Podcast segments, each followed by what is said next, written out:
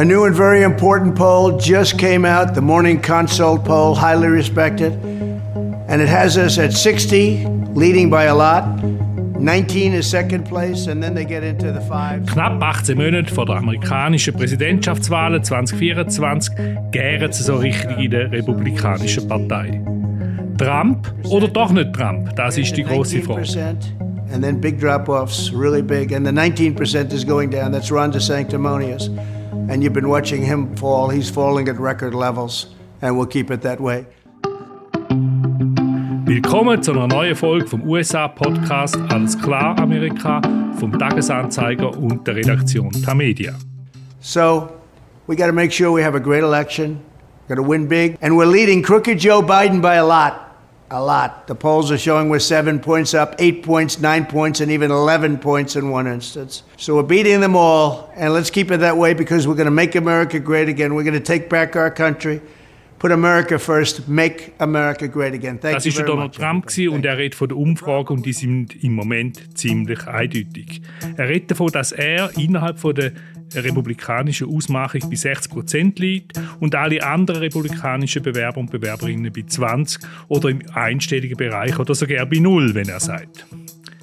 Also ist die Ausmachung innerhalb von der republikanischen Partei schon gelaufen?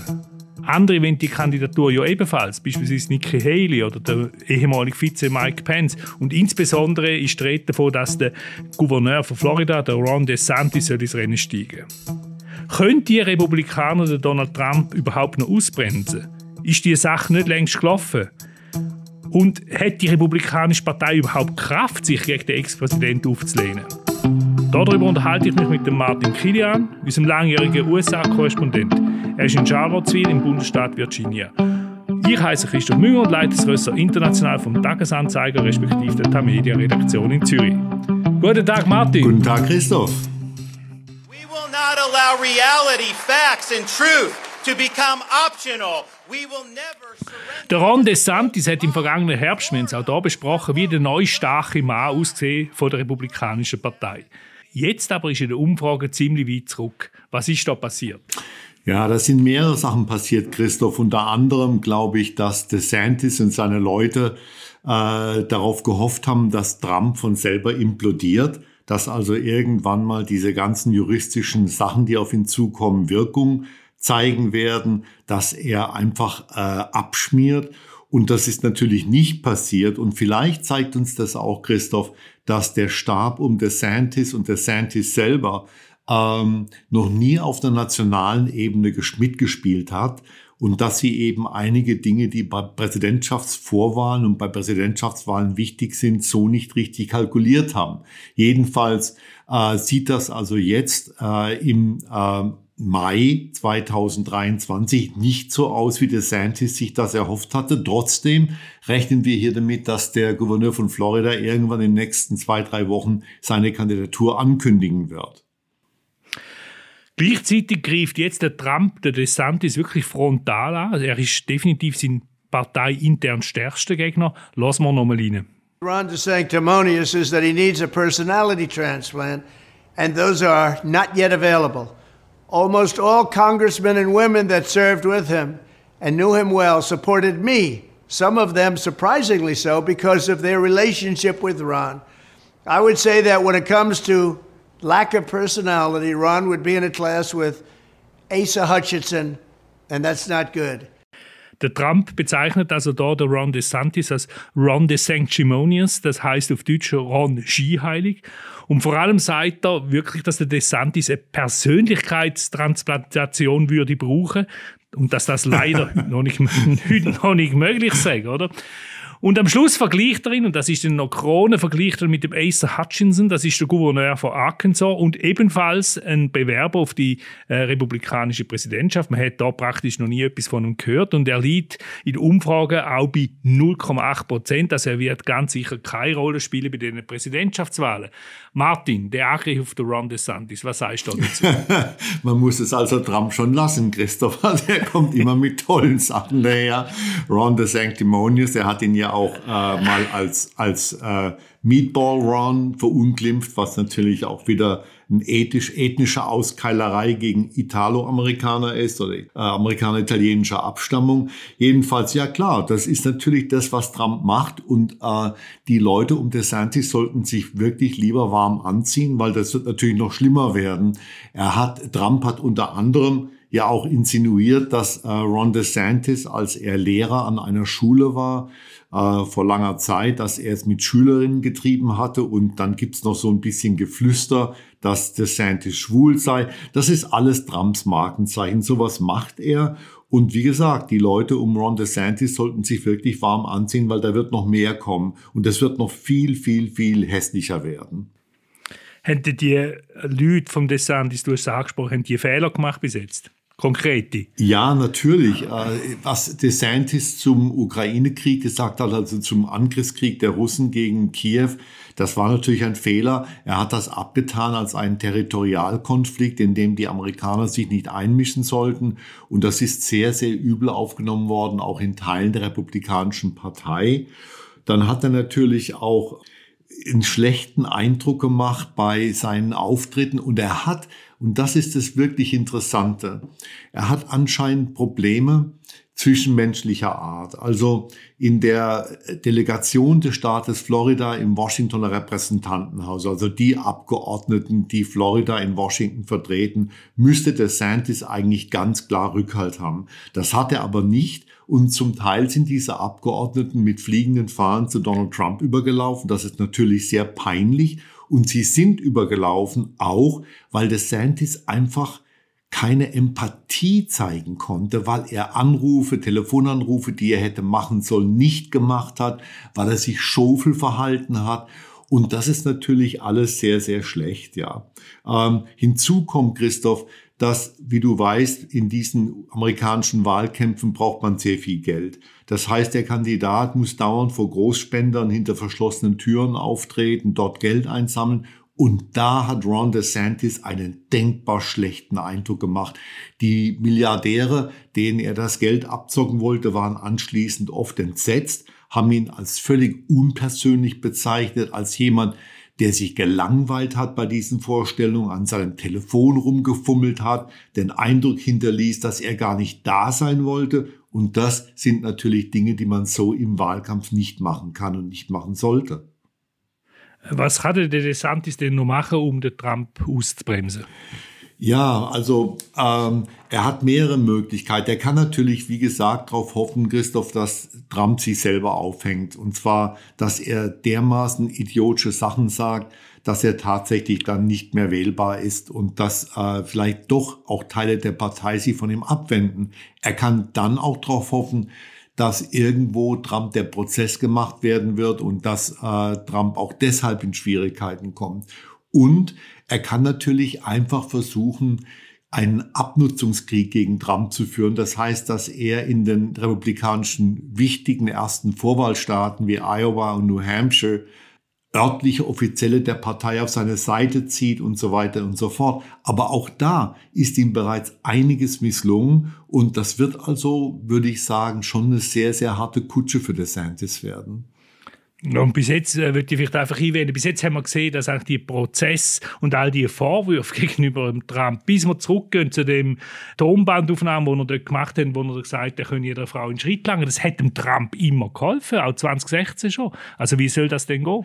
Ja, das ist eben die Frage. Und du erinnerst dich, Christoph, äh, als Trump sagte, dass er jemanden auf der Fifth Avenue in New York erschießen könnte und er würde keine einzige Wählerstimme verlieren. Deshalb bisher ist das tatsächlich äh, wahr geworden. Er, ein Drittel der Partei, mindestens ein Drittel der Republikanischen Partei steht weiterhin fest hinter ihm. Und das wird tatsächlich eine ganz schwierige Nuss für DeSantis. Aber wie gesagt, äh, die amerikanischen Präsidentschaftswahlkämpfe sind voller Überraschungen. Wir werden sehen. Natürlich, es geht noch 18 Minuten, wie wir gesagt haben. Aber besonders schwierig, denke mich, ist es für den DeSantis, wenn es um die Frage geht, wer die Wahl äh, 2020 gewonnen hat. Also die Präsidentschaftswahl, wo der Biden den ins Weiße Haus gebracht hat. Da hören wir die Antwort von Ron DeSantis auf die Frage, ob der Trump 2020 überhaupt verloren hat. Look at the last however many election cycles. 2018, we lost the House, we lost the Senate. 2020, Biden becomes president, or no, excuse me, we lost the Senate in 2020. Biden becomes president and has done a huge amount of damage.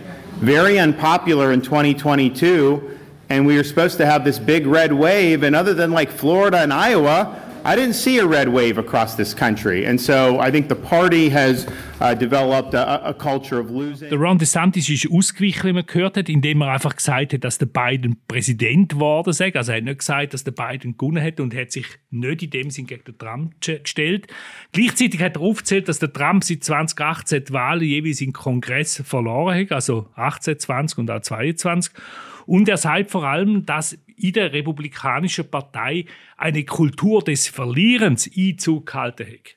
Martin, Republikaner und eine Kultur des Verlierens. Ist das so?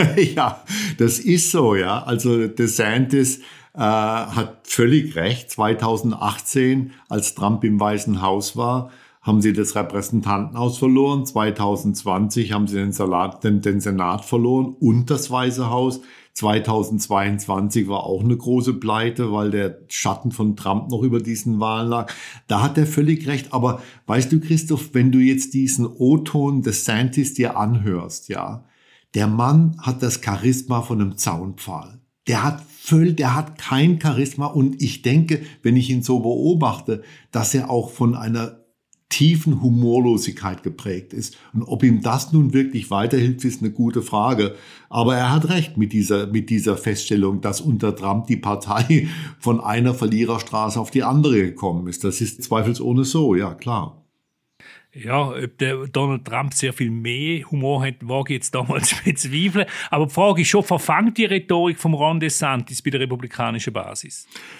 Das bin ich mir nicht ganz sicher. Ähm, das geht darauf zurück, worüber wir eben vor zwei Minuten geredet haben, dass alles, was bisher Trump sich geleistet hat, und er hat sich ja unglaubliche Hämmer geleistet, das alles hat ihm bisher nicht geschadet. Nach allem, was gelaufen ist, nach dem ganzen Mist seit 2016, steht Trump nun immerhin wieder da als der führende Kandidat für die Präsidentschaftskandidatur der Republikanischen Partei. Der Rückhalt, den er in dieser Partei hat, ist meiner Ansicht nach ungebrochen. Und wenn man den Umfragen glauben möchte, dann äh, hat Trump tatsächlich im Moment die besten Chancen, wieder Kandidat der Republikanischen Partei zu werden. Ja, ich habe vorher die Umfrage, die neueste bei Real Clear Politics noch angeschaut. Die machen so einen Durchschnitt von verschiedenen Umfragen und rechnen den Schnitt aus. Da ist also der Trump bei äh, 55 Prozent, der Ron DeSantis bei gut äh, 20 Prozent, Nikki Haley, glaube bei 4, irgendetwas und eben der Asa Hutchinson bei 0,8 Prozent. Also der, wie, wie ist denn der Zustand von der Grand Old Party, der äh, Republikanischen Partei, wenn man die Umfrageergebnisse anschaut? Bemitleidenswert. Ich meine, man muss tatsächlich, äh, auch wenn man sich wie ich eine starke konservative Opposition in diesem Land wünscht, wie sie in jeder Demokratie vonnöten ist, man muss leider sagen, dass die Republikanische Partei sich in Teilen nicht mehr auf einer demokratischen Grundordnung bewegt. Sie ist eine christlich-nationalistische Autokratenpartei geworden in weiten Teilen. Sie strebt auch eine weiße Vorherrschaft an, die natürlich nicht so über die Bühne gehen kann in einer multikulturellen Gesellschaft wie der amerikanischen. Und sie ist Trump geradezu verfallen. Das ist eine Tatsache. Äh, DeSantis ist nicht weniger gefährlich in dieser Hinsicht. Er ist auf jeden Fall christlicher als Trump. Trump für Trump ist das Christentum irgendwas, was er sich morgens anzieht und abends wieder auszieht. Bei DeSantis dürfte es anders sein, wenn man sich seine Aussagen anguckt, äh, wie er das Schulsystem gestalten möchte, was er in Florida gemacht hat. Das sind schon sehr, sehr tiefgehende Veränderungen, die allesamt irgendwo aus dem Katechismus des christlichen Glaubens kommen.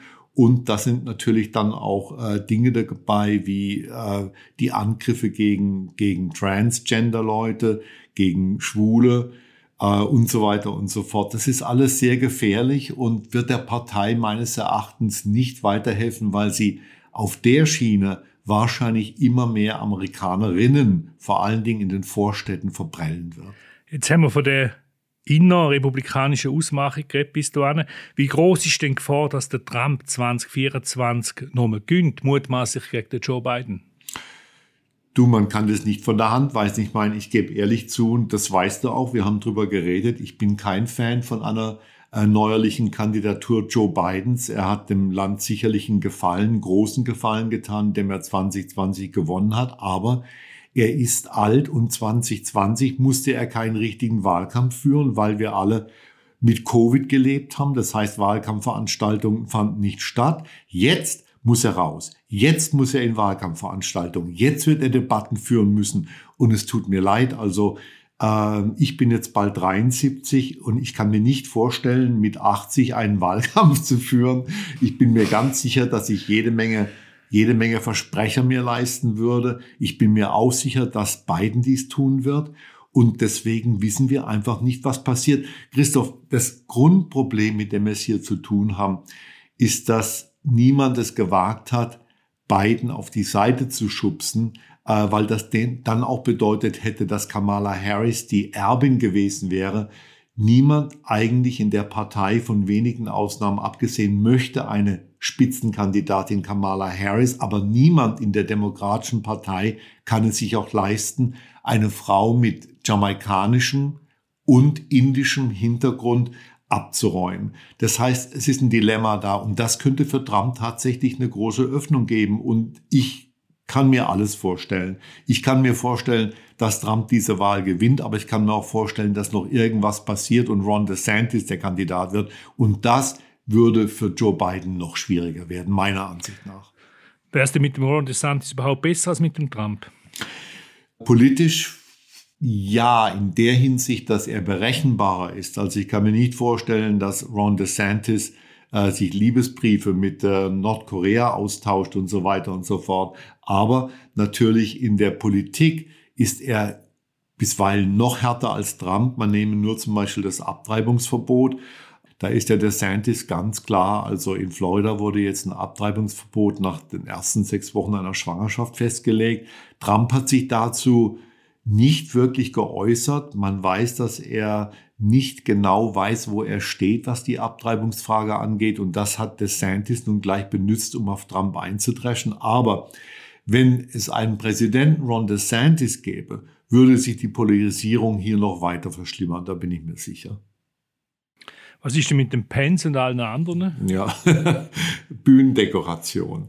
Äh, das sind, ich kann mir. Äh, Der Chor im griechischen Drama. Ja, genau, genau. Es ist alles vorstellbar. Es kann natürlich sein, dass am Ende Mike Pence doch gewinnt durch ein Wunder Gottes. Äh, aber ich glaube das nicht. Ich glaube, das wird zwischen DeSantis ausgefochten werden und zwischen Trump. Der Rest ist Staffage. Und äh, denkt dran, was er mit Romney vor wenigen Tagen gesagt hat. Also äh, Romney scheint überzeugt zu sein, dass Trump auf jeden Fall die Nominierung erhalten wird. Er hat gesagt, nicht einmal Trumps Verurteilung wegen sexuellen Missbrauchs, was ja gerade in New York passiert ist, würde Trumps Nominierung verhindern. Das ist eben schon unglaublich, ja. Und eben so ein Acer Hutchinson, oder, wo man heute jetzt erst das einzige und was das letzte Mal werden würdigen, hat keine Chance. Das heißt, Neuauflage von Trump gegen Biden ist unvermeidbar.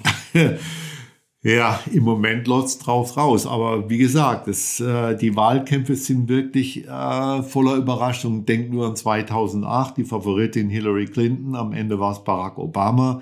Oder denk an 1972, Ed Muskie, der Favorit, ja, schied dann aus, sang und klanglos. George McGovern bekam die demokratische Nominierung und so weiter und so fort. Also ähm, es ist ganz am Anfang dieses Prozesses. Nur wenn ich in Ron DeSantis' Schuhen stecken würde, würde ich mir schon Sorgen machen.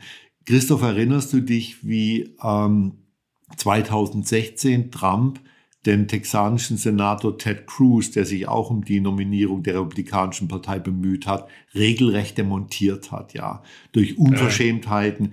Er hat äh, über äh, Cruzes Frau hergezogen. Er hat Cruzes Vater beschuldigt, er sei an der Verschwörung zum Tod von JFK äh, dabei gewesen. Also absurder Bullshit. Und trotzdem ist Cruz völlig demontiert worden. Und äh, wenn DeSantis nicht aufpasst, könnte ihm was Ähnliches passieren. Er hat ja schon angefangen mit der sogenannten Persönlichkeitstransplantation. Darauf muss man wirklich zuerst kommen.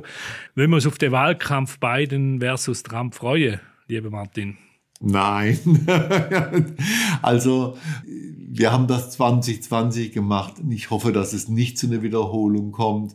Aber wie gesagt, wenn es so weit käme und es käme zu einer Neuauflage, dann kann ich nur sagen, okay, I'm retired. Äh, ich muss nicht mehr das Ganze mitmachen. Du, lieber Christoph, bist noch mitten in der Arbeitswelt drin. Du wirst den ganzen, den ganzen Kram von vorne bis hinten wieder mitmachen. Ich nicht und darüber freue ich mich. Ich hoffe, du, das ist jetzt nicht eine versteckte Ankündigung vom Ende von deiner Podcast-Beteiligung.